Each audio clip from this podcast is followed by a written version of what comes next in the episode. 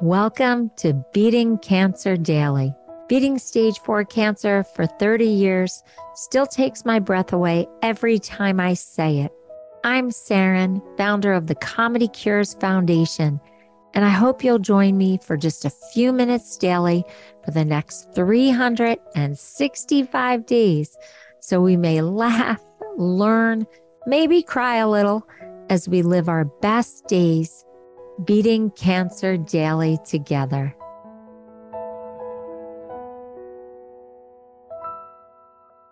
Water, water everywhere, and not a drop to drink. Did you read that book? Do you remember Mariner's Tale?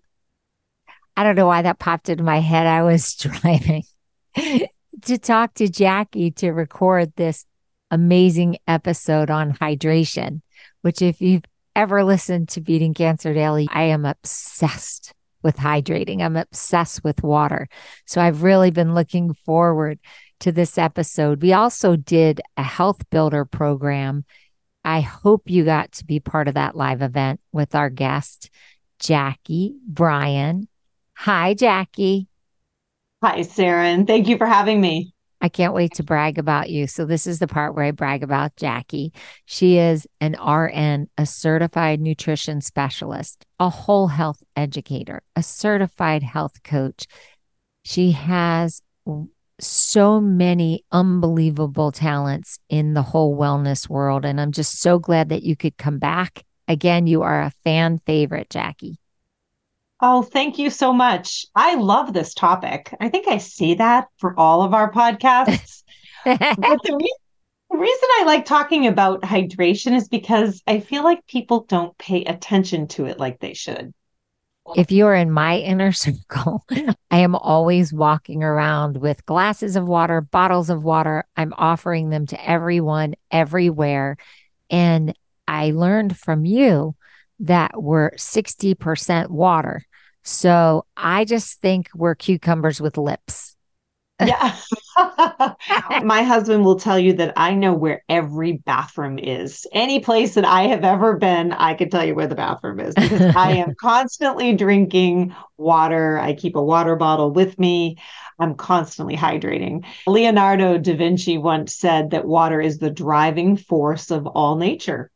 And I love that quote. I love it too. and the bathroom is our best friend. Yes. no, but people do say that to me. They say, How do you drink so much water? Aren't you in the bathroom all the time? And I'm like, Yes. And I'm flushing out bad things. That's what I'm doing. So I can't wait for you to teach us. I have a lot more humor about laughter because the Comedy Cures Writers Room decided that they were going to bring some really fun little jokes to you today as our present for being part of Beating Cancer Daily and for always doing these incredible podcast episodes and also the live health builder events monthly, which if you have not attended, you must sign up on the Comedy Cures website.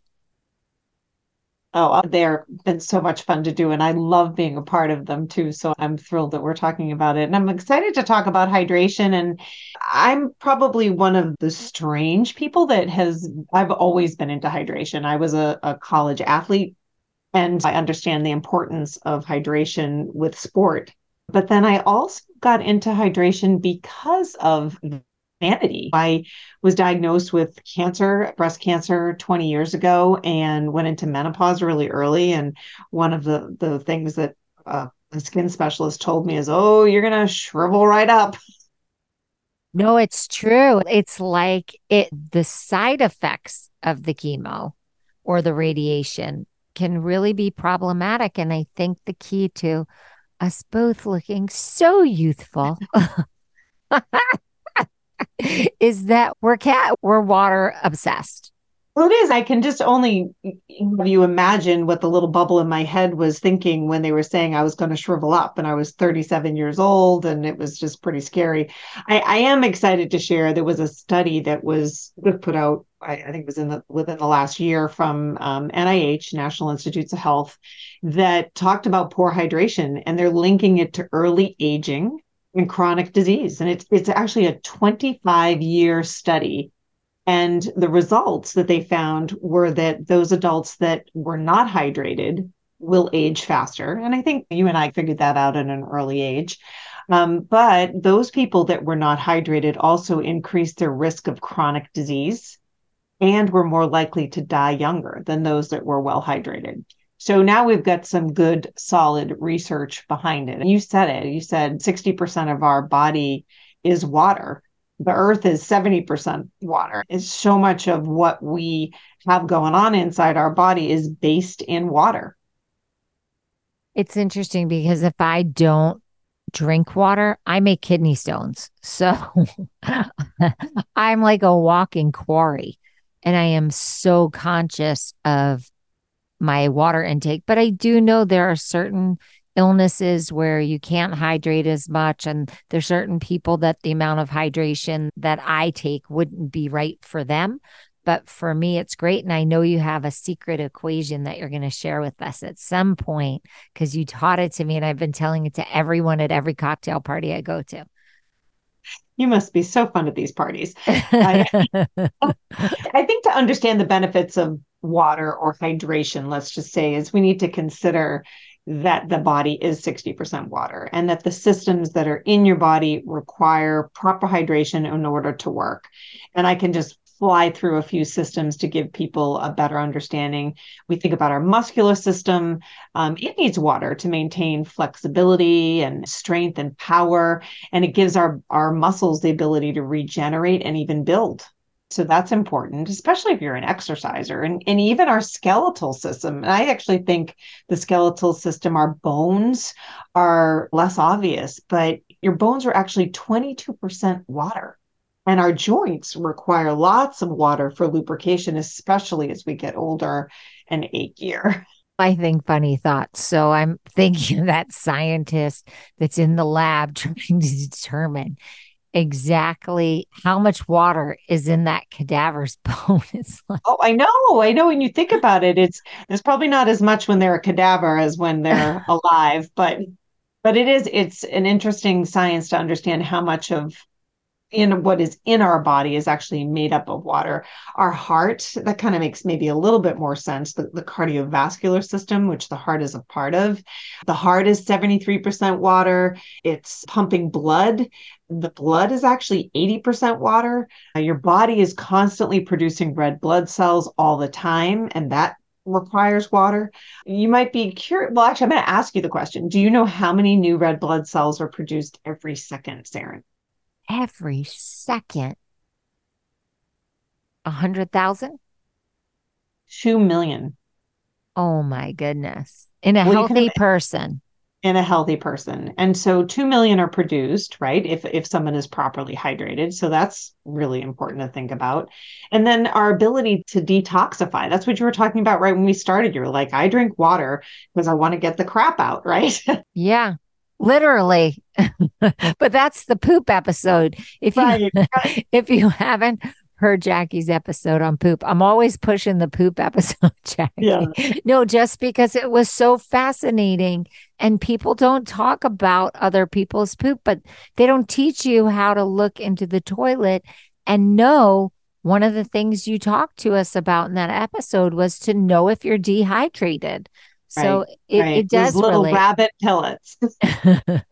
if you are pooping rabbit pellets, then we probably need to have a talk about the amount of hydration you have. But for detoxification, it takes a lot of water to get the garbage out, to get all of the toxins that are out of your body. If you think about what your house would look like if you stopped taking out the garbage, and those organs that are part of our detoxification system, those are our that's our kidneys, our liver, our digestive system, our skin, even the lymphatic system, right? So you can also think that your lungs are also a part of this equation. And so these are all things that we need to think about when we're thinking about hydration. And then really the last system for us to to just put a nice, neat little bow around the hydration and benefits to our system is that central nervous system. That system, the central nervous system, controls your body's temperature and your brain. What percentage of your brain is water?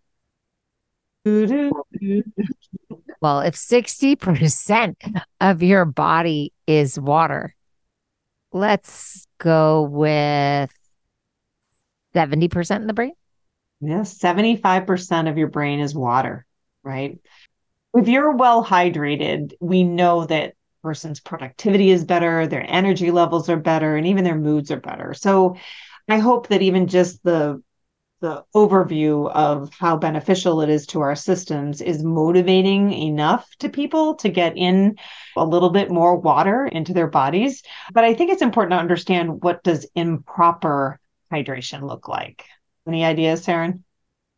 I can't go there because I make kidney stones, but I I just want to relate back to one thing you just said. I remember reading a study about dehydration and depression. And mm-hmm. you touched on the central nervous system, but really that they were looking at dehydrated, depressed people. And they mm-hmm. felt that there was a very strong correlation between dehydration and depression. Absolutely. Yeah, I'm a holistic practitioner and I like to connect the dots between lifestyle behaviors and overall health and well being. And everything's connected. If your body is made up largely of water and you're not giving it what it needs, it's not going to perform in a way that's going to benefit you. And that includes the way your brain's functioning. Of course, it's going to impact moods and cognitive function and, and muscle function and all the other things we just talked about. I think about those little kids sitting in class where they go into school and they get nothing to drink or eat until recess and then nothing until lunch and then they literally go home and they have nothing. So we actually have a system because they don't want all the kids running to pish every five minutes. But we're actually doing that. Some schools have changed. Like my daughter goes to school and she keeps her big uh, water bottle on her uh, desk and she will she'll drink out of it throughout the day take sips and and i'm sure that increases the amount of bathroom visits. But i think some schools are a little more inviting for people to to bring in their hydration needs because they're recognizing that it's important. But but for those people that aren't getting hydration that they need this is where we get into improper hydration. And the two two most common uh, types of improper hydration are dehydration which i think probably all of us have heard of, and then overhydration, and um, that's less well known. And we'll we'll just talk about it quickly. But some of the symptoms of dehydration, and, and actually maybe I should just define dehydration for those of you that may not be familiar with it. But uh, dehydration is when you lose more fluids than you take in right? It's it's a simple equation. Um, your body doesn't have enough water and other fluids to carry out its normal body functions, and if you don't replace it, you're going to get dehydrated. And when someone gets dehydrated, we start seeing some dangerous symptoms, right? So fatigue and exhaustion, bright yellow urine, nausea, vomiting, weakness, lightheadedness. Um, lack of sweat, constipation, those little rabbit pellets we were talking about, confusion, rapid heartbeat, decreased urine. It's a, it's a long list. And I am someone that when I was getting my chemotherapy, I had chemo that was very tough on the gut. And I just, I think I vomited for two days and I was hospitalized for four days after my first chemo because I just couldn't keep anything down. And I was dehydrated. So it required that I get some IV infusions just to keep up. And we'll touch on if you're in treatment and how do you maintain uh, healthy hydration status when you're not feeling well. It's just not easy. And I know just from going through stage four cancer, even though I didn't get the metallic taste in my mouth, a lot of people report this metallic taste. And so water just tastes like metal. So people don't, they just don't want to drink it because it tastes like pure metal. One of mm-hmm. our Comedy Cures writers wrote a little slogan for you hydrate, don't dihydrate. yeah, I mean, it, it, we may have medical conditions, like you just mentioned, where we get a metallic taste in our mouth, or even if someone is dealing with congestive heart failure and they're on a fluid restricted diet. Those are things that that certainly come into play. And I would strongly advise anybody that is watching their fluid intake, that they make sure that they have their medical team support, that they're getting in what they need, because that's really important. There are people that do not have the liberty to drink as much water as they want because of the particular condition that they have.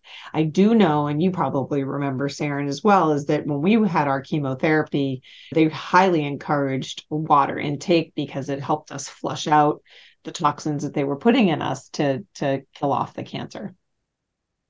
Yeah, that was definitely a part of that package.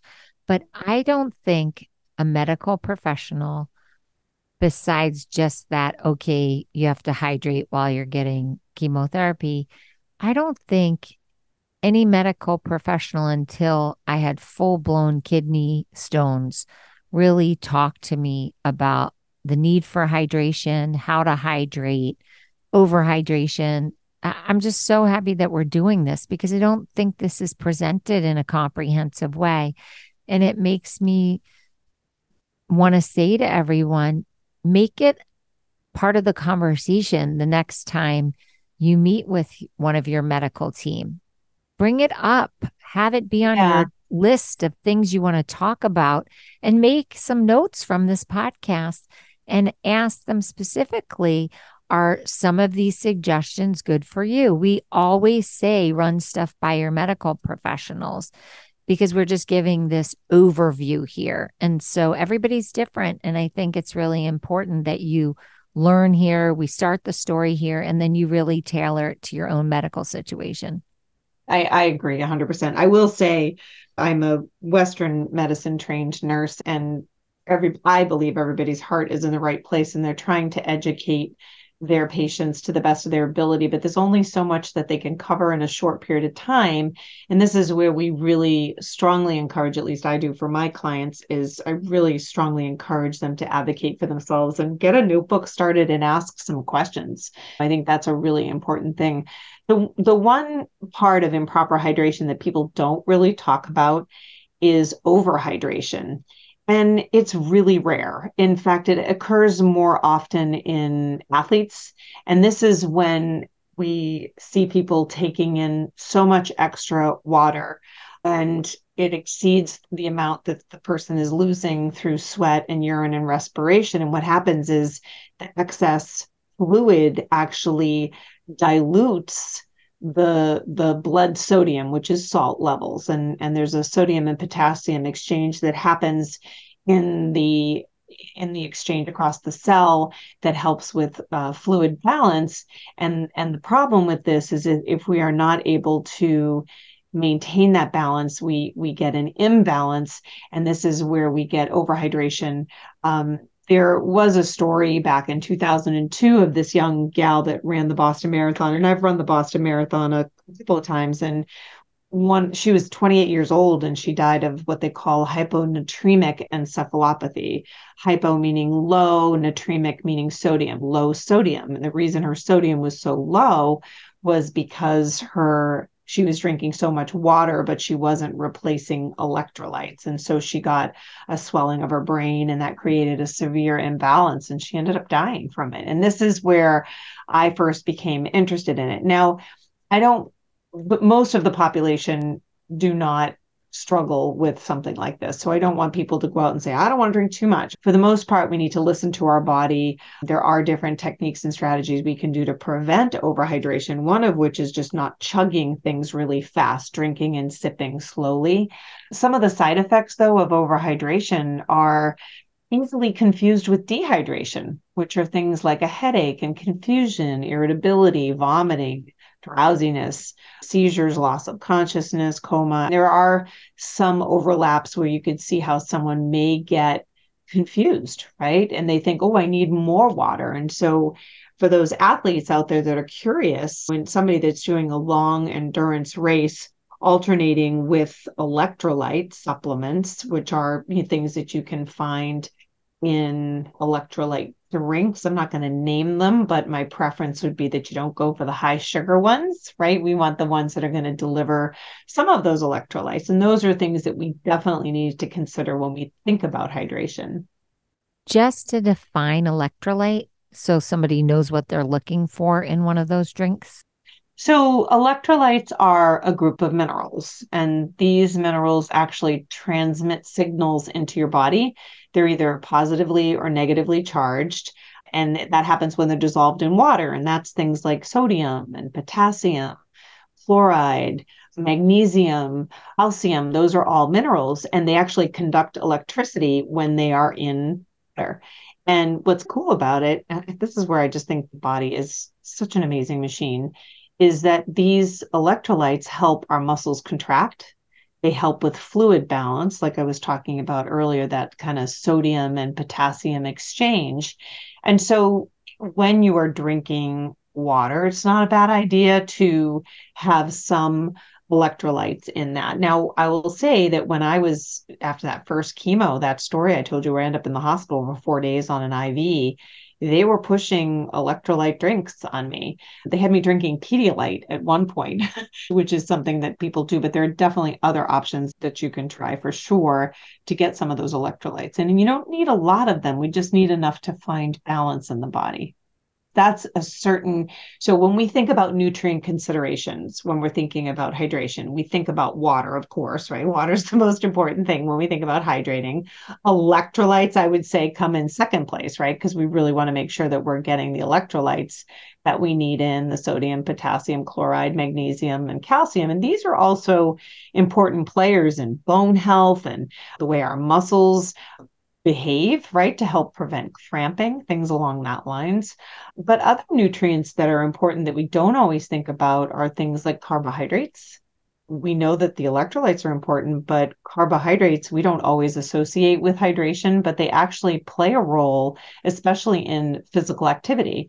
Physical activity is something that puts a, a demand on our body. It could be walking, jogging, could be stretching, yoga, any of those things. But when carbohydrates are combined with water and electrolytes, they actually enhance the water absorbed in the intestine. So they're all like teammates. They're all working on the team together to make sure that you get just what you need inside of your body. And that's one of the reasons that some of those specialty sports drinks contain certain sugars because those are considered carbohydrates that can help with the absorption of those important electrolytes in your body. We're in such a carb phobic time though. They're really on the outs and I'm listening to you thinking about how many people I know that restrict carb intake and exercise, and it sounds like it's a train wreck. Oh, I think you just found our next podcast. so, I, when I think about carbs, I think about carbs so differently than other people. I don't think about the bagels and the pizza and the candy. I think about the apples and the sweet potatoes and uh, even some nuts, right? So we get carbohydrates in really healthy foods. And so those are the foods that I'm talking about that can really help fuel our body. The other piece and a very important player in hydration is proteins.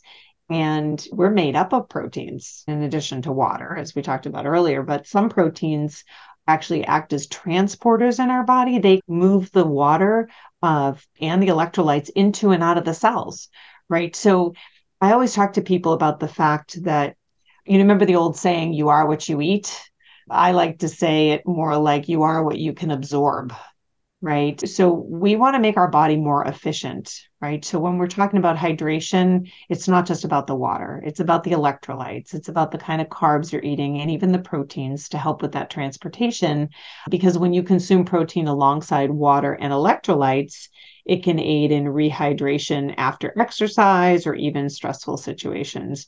And I will say the last nutrient consideration that we're that I was thinking about we would talk about today would be vitamins I'm not talking about having to pop a bunch of vitamins or anything, but there are certain vitamins, especially water soluble vitamins like B complex and vitamin C.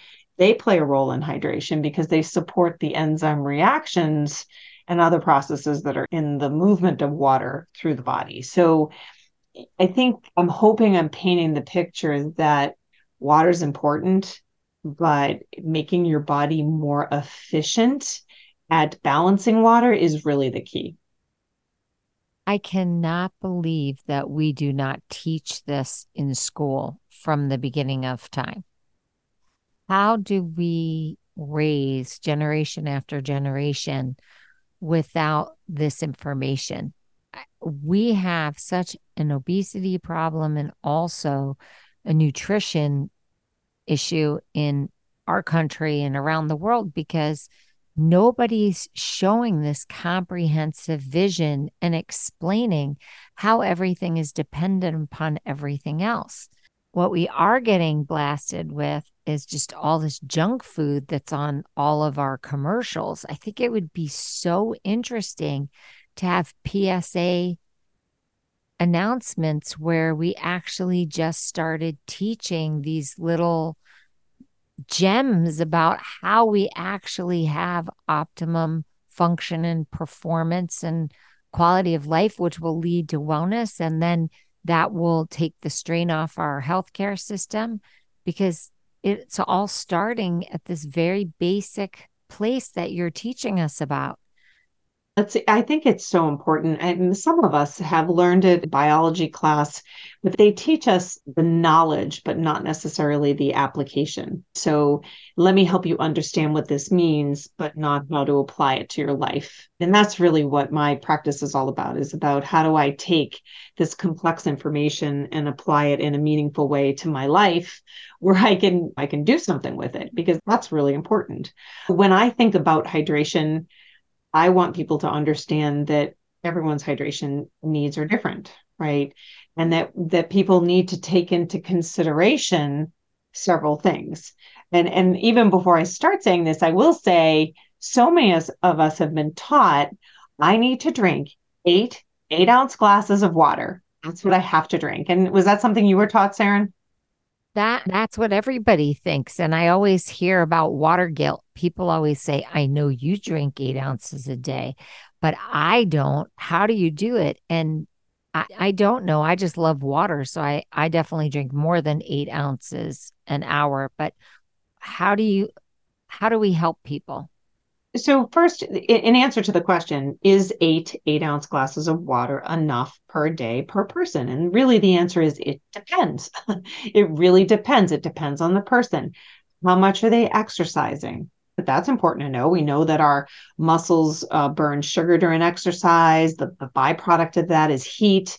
Our body temperature goes up. Our organs can be compromised if our body temperature gets too high which is why we start panting and sweating, and that cools the body down. Now, if you are exercising on a regular basis, you're probably going to need more uh, than just the eight eight ounce glasses. The other thing I think, especially I live in New England, right? And in the summers, it's hot, right? So, environment is another thing we need to take into consideration. If you're in the summer in New England and it's hot, I'm probably going to need more water in June than I would in February, right? Because we have snow and it's cold. And, but keeping that in mind, hot and humid weather makes you sweat and that requires additional fluid. And also, if you live at high altitudes, high altitudes is less oxygen. You start panting more you start getting rid of more liquids or, or fluid and that might require that you need more. Even if you're a person that works outside on a regular basis that's also a time when they may need more. But i think the most important spotlight for today is really what health condition or medical condition may be an issue when it comes to hydration. I think that's really important clearly if someone has a fever they're vomiting they have diarrhea which is pretty much my whole chemotherapy story. Mine you know, too mine too. sick constantly. Then i'm going to need some more hydration. And if, if people have bladder infections or stones like you were talking about they're going to need you're going to need a little bit more hydration to make sure we flush those things out. Any chronic conditions right? So here's where we think about those that may need more hydration, those that are vomiting and sick, versus those that maybe need less. And those are the people with congestive heart failure. There's already a burden on their heart. If we put too much fluid in there, it creates too much work on the heart. Remember that blood is 80% water. And so these people live in a state where they're balancing their intake and their output, right? They're actually keeping track of how much they're peeing and how much they're drinking in order to maintain a proper balance for their condition. And this is why your medical team provider needs to be on board. And then there's those people that are on diuretics, diuretics for hypertension or high blood pressure, or for some other condition. And diuretics are medications that actually take excess fluid off if somebody's dealing with edema in their extremities. Sometimes they'll have a diuretic for that. But in that case, those people may not be losing just water, but they're also losing some electrolytes and other things that are really important for balance in the body. And so that's a really important part of making sure that you get the right amount of hydration and then even pregnancy and breastfeeding right? Because you're going to have the demand of another person in there who is taking away from your body. So you want to make sure that you're getting proper hydration for that. But i think specifically, if we're talking about cancer treatments, we're talking about immunotherapy, chemotherapy, radiation, hormone therapy, hormone blockers. There's all sorts of different types of treatments when it comes to cancer. I think it's critical for people, if they're experiencing any of the dehydration or overhydration symptoms that we talked about earlier, they need to contact their medical team. That's number one. That's number one priority. And it could be that a person, if they are behind the eight ball, that's what I said behind the eight ball when we're dehydrated, because I lived a good chunk of the many months I was in chemo behind the eight ball and hydration. I had a, a you know a weekly date with the hospital to make sure that I got the hydration that I needed via IV and I just didn't they just didn't want me to get behind because what happened was that first chemotherapy had set me so far behind that it took me a while to catch up. So when I went in for the second treatment, they were already prepared. They had the IV ready to go and they knew that they were going to hydrate me. I heard that there's another thing at play here that you could need vitamin D to be able to absorb the water that some people have a vitamin D deficiency and that's why their body isn't absorbing the water. They're just peeing it out and it's not getting to do the good things that it needs to do in, in terms of the absorption. Is that true? So, any vitamin or mineral deficiency will have an impact on your hydration status. So, any deficiency. So, if you think about your body as this it is again the second time I've said it today, the most amazing machine, right? If it detects a imbalance, it tries to adapt, right? And it'll adapt by conserving or holding on. It's when people say they're starving themselves because they want to lose weight, but the body won't release any fat because the body's like, whoa, what is she doing? I got to hold on to this fat, right? I don't want to, I don't want her to lose this, right? So it's the wisdom of the body. So any vitamin mineral deficiency is going to change the balance of hydration in your body. Um, when we think about and that's something that's on your medical team especially if you're in treatment they need to be checking your labs which they always do anyways. Check your labs to see if there's any imbalances because they'll pick up on that as well. But even drinking um, fluids orally they'll recommend that to you. I know that was the first time i had ever had an electrolyte drink was when my oncology group said that you're somebody that needs to start drinking this on a regular basis just while you're in treatment. It's really important. The other thing that's important is that if you're somebody that is prone to dehydration it's pretty tough to get venous access and iv when somebody is not able to drink them out you, you just can't see the veins as well and that requires people to dig around and that's pretty uncomfortable. Some people that have ports they have it a little bit easier in terms of getting the hydration in. I did not have a port and I only had one arm that I used for chemotherapy. They did all sorts, there's all different tricks of the trades that those wonderful IV nurses and anesthesia people do to get a venous access. They put heat on your arm and they smack your arm a little bit to see if they can get the vein to, to pop up so they, they can get access on you. I'm but, shivering. It literally, it is so visceral for me. And it has been so many years. Like 30 years since I was misdiagnosed, 24 years since I was diagnosed, and 21 years since they said I was cancer free. And just you saying it, I got a little shiver in my body and my hand started to feel weird. That smack, I can hear it. It is with me. It, it won't is. go away. It, it, it's really it's funny you said that visceral response because there are certain things from that experience in my life that there's a pizza place that I used to drive by to go to the oncology office and I used to gag the second I got to it. I never ate there before, but it was just the reminder that I was almost at the hospital. And I'm serious when I drive by that pizza place still it's still there 20 years later, I drive by, I can't, I just look away because I just can't. my oncologist, who has since retired, told me a funny story once. He was in the grocery store. It happened to him on a couple occasions, and that he would see his patients and they'd start gagging. Oh, that's not good for your self esteem. I felt so bad for him. I was like, I'm so sorry.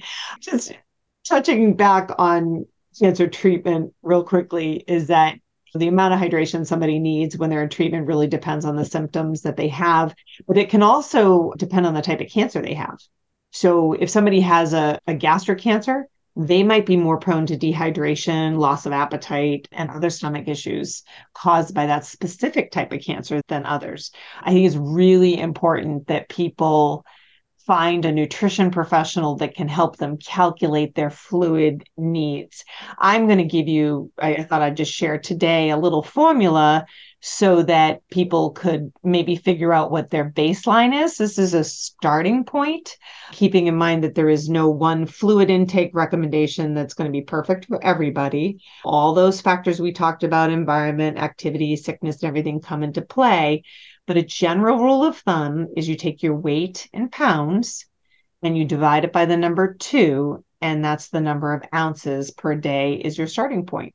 And this includes water from all sources, not just drinking water. So if you have a 200 pound person, you divide it by two, that's 100 ounces. So that's 10 10 ounce glasses of water as a starting point. And again, keeping in mind that's the starting point, And then we take into consideration all those other things that we talked about. That's a really good kind of general rule of thumb for starting. I'm going to have to get Jim Bob to change his joke because one of our writers wrote the joke a half gallon a day keeps your urologist away. Maybe that is true. Maybe that is true for some, but there are some fun tips that we can chat about. The first is if people can eat foods that are high in water. So we've re- we've really been talking about drink water, but it, it's important for people to know you can get water from other sources than just water. So watermelon, cantaloupe, peppers and tomatoes and cucumbers, those cucumber lips pay off, right? So making sure you're getting some hydration from your foods. And you can even have really simply prepared foods, things like ice pops and soup. I like bone broth drinking that sometimes, teas, flavored seltzers. Those count towards your hydration status, right? I I'm funny with my water. I like lemon and lime in it. And so if people are interested in learning about the lemon, you can listen to our podcast on lemons because that was really fun. But the big thing about water is people think it's boring. I want to make it a little more exciting for you, right? So, what do you do with your water, Sarah? Do you add anything to it? I do because of you. I used to just add lemon, but now because of the vitamins and lime, I add, I'll have lime water thanks to you. And I love to chew ice. You know how some people like they can't do it. It gives them like a brain freeze or it makes them crazy. I love to chew ice. So I love to also get water just from chewing ice, but I love fruits and I love vegetables. So I, I'm always having something like that. The ice pops, I was told by my chemo team not to bring the ice pop flavor that I love the most to the chemo room for the exact Pavlovian response that you were talking about before. They say they said bring your not favorite ice pop to suck on while you're getting chemotherapy because you will never want to have it again because you'll associate it with chemo. So I was really conscious of what flavor I brought into the chemo room. Yes, that is so true. We associate things with that experience. There are, in addition to some of the foods and the flavorings we can add, even just changing your schedule, right? If you schedule yourself to have a glass of water when you wake up in the morning, that's going to help with hydration. And then even building it into other routines, like sitting at my desk right now and I have a water bottle there. And then at snack time, I have a little bit more water. Or when I exercise, I have my electrolyte drink. So we bring in different routines. I think water bottles are so cool. And so I'll actually buy different. So this is, we haven't had a long conversation about plastics and other environmental things that can hurt our body, but I highly advise people to get a non plastic, uh, a non BPA carrying container for their water because that's, I think, important for good health. The other thing to key in on is try not to wait till you're thirsty to drink when you're thirsty. By the time the thirst is signaling your body that you might already be dehydrated, so you're already behind. And our goal here is to not get behind. Children are particularly vulnerable to this, and that's it aligns with your comments about some of the school settings, right, that you were talking about. Um, and then I think some other tips that I think people just need to to assess on their own is really what is their life like? What is the, the climate that they live? I have clients that I work with that are in really hot environments like Florida. So their hydration needs may be more. How much does a person perspire? How much do they exercise? And then are they getting the sodium and other minerals in from other areas of their life that are going to support that electrolyte balance that we talked about? These are all really important considerations when we think about hydration. How do you know if you should just drink the water from the tap? Everybody's selling these bottled waters, and some of them are really bad for you because they're so high in sugar and they put funky stuff in it. But should you just drink the water from your tap? Everyone, I think people, I think everyone should get their water tested because no matter where you are, like my mom's on well water and she can't drink that water. It's got too many metals in it.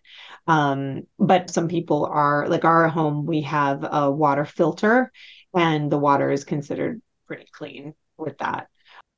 So you have it right in your sink in your kitchen? We have it built in built into our sinks and our refrigerator that also makes ice. So we have a water filter for that. And that works for him. But not for your shower, just for the no, drinking. we use the regular water for our shower. But I think those can be really helpful. And the other I did want to mention one other way to assess dehydration and overhydration that I didn't mention earlier, which I just wanted to to share, is looking at your urine. We we talked a, talked about looking at poop in our poop podcast, but there are different ways that you can determine hydration status, but the most common method is really checking your urine. If your urine is light yellow or clear, then you're well hydrated. If it's dark yellow or even amber, then you're dehydrated.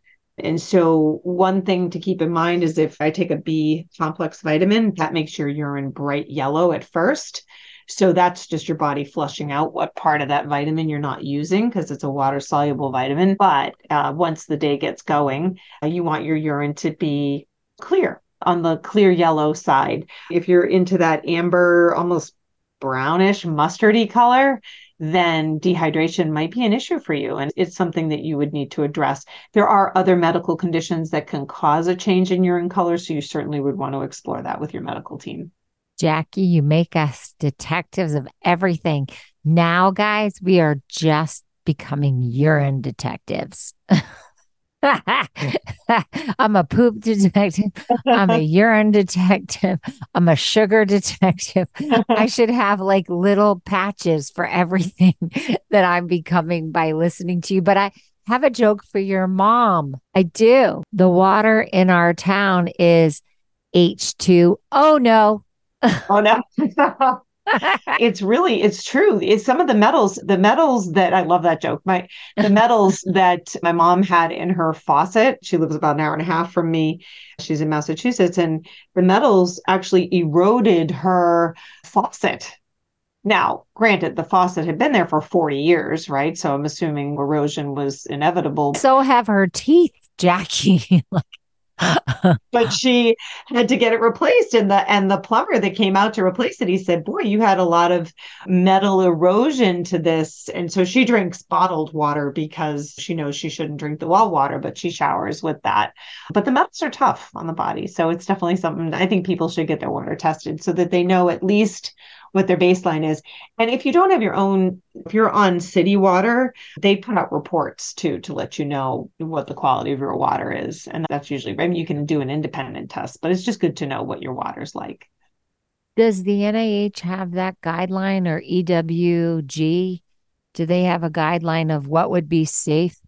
The environmental working group, the environmental working group will tell you the things you want to pay attention to that you don't want in your water and that's a, a fantastic resource for chemicals and toxins and things like that that you really want to pay attention to. It's it's really about being an informed consumer and knowing the right resources to get all the information that you need.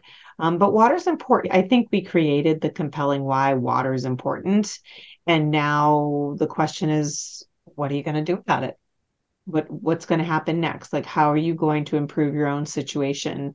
And though I do that with my kids all the time, where I'll say to them, okay, now you have the information. What's the next step? How are you going to implement it in your life? And with my 13 year old daughter, she's got this cool mug. It's a big, it's huge. It's, I don't know, 40 ounces or something. And she brings it to school and it's a bright color and it's a cool thing to have, but it gets her sipping water during the day because she was dehydrated. And I think that's a, a really helpful strategy to find what's going to work for you. I know you hate plastic, but would I take my big plastic jug of water and pour that into that fun container so I'm getting it out of that? Or that's just a little too late. That's like a band aid. I should use some kind of filtration system. Oh, it depends. It's hard for me. I can't measure the BPA in it, how long it's been in there, if it's been heated up. I can't. I really can't measure that. My preference is not a lot of plastic in our life. It's hard to avoid. You go to the grocery store and there's plastic. We put our food in plastic. We buy things in plastic. I do my best. There's no plastic containers in my house. So I minimize plastic. You're never going to get plastic completely out of your life. You will be so proud of me because after the nut episode that we did, I literally took all our nuts and I put them into glass bottles. Oh, yeah, good. I did. I did because of you. And then I just went, and my daughter was like, Why are you getting so many little glass jars and things? And I said, Because Jacqui said, this is what you do. So I'm taking my vitamins out of the plastic containers that the vitamins come in right. and putting yeah. them in little glass That's jars. I do. I have mine. I have mine in little mini honey jars. That's exactly like, what I, have, I got. Yeah, I have 28, 28 little 28 little honey jars that I I'll fill for my supplements, but also those silicone sacks. Those are really good too. Those are and they're almost just like those little plastic zipper bags that people would use but the silicone is it's reusable it's washable in the dishwasher it's fairly safe I use that. And there's like their portion controlled size. So you can control the amount of the food that you're getting. But we're getting off track. it's okay because everything builds upon everything. Yeah. And now I'm going to have you come back and do a plastics episode. There's so many episodes that you mentioned today. See, I say it every time. This is the method to my madness. I just poke a little bit in an area and you go, that's another episode. And I'm like, yes, Jacqui's coming back for another episode. you don't have to work too hard to get me to come back because I really, I love being with you too. Thank you so much for all you're doing for your community. And it's really an honor to be a part of this. Thank you, Saranne. I love you, girl. And I just can't wait to listen back to this episode because there were so many gems in it Thank you, Jacqui Bryan. If you want to learn more about Jacqui and her practice, I wish we could just offer her to every school and to every corporation and to every community so that everybody could just get well at such an accelerated pace. If you want to know more about Jacqui, go to jacquibryan.com. If you can't find her, just go to comedycures.org and we're happy to send you her signature. You can either record a message to me or you can write a note and we'll send you how to get Jacqui. She has an interesting spelling to her name, but Jacqui, just one more time, thank you so much and have a blessed day, and I'll see you tomorrow. I hope you guys know this, but Beating Cancer Daily is a listener and donor supported podcast and community. So if you have some extra change, I'd love you to go to comedycures.org and make a donation today of whatever level is comfortable for you. And it will be tax deductible to the extent allowed by law because Comedy Cures is a nonprofit 501c3 organization founded from my chemo chair April 1999, and we've been going strong ever since. So please consider making a donation today and help our community and this podcast thrive. Thanks so much. See you tomorrow. Guess what time it is? It's time for me to read the disclaimer. Beating Cancer Daily and the membership circle are not in lieu of medical advice or treatment.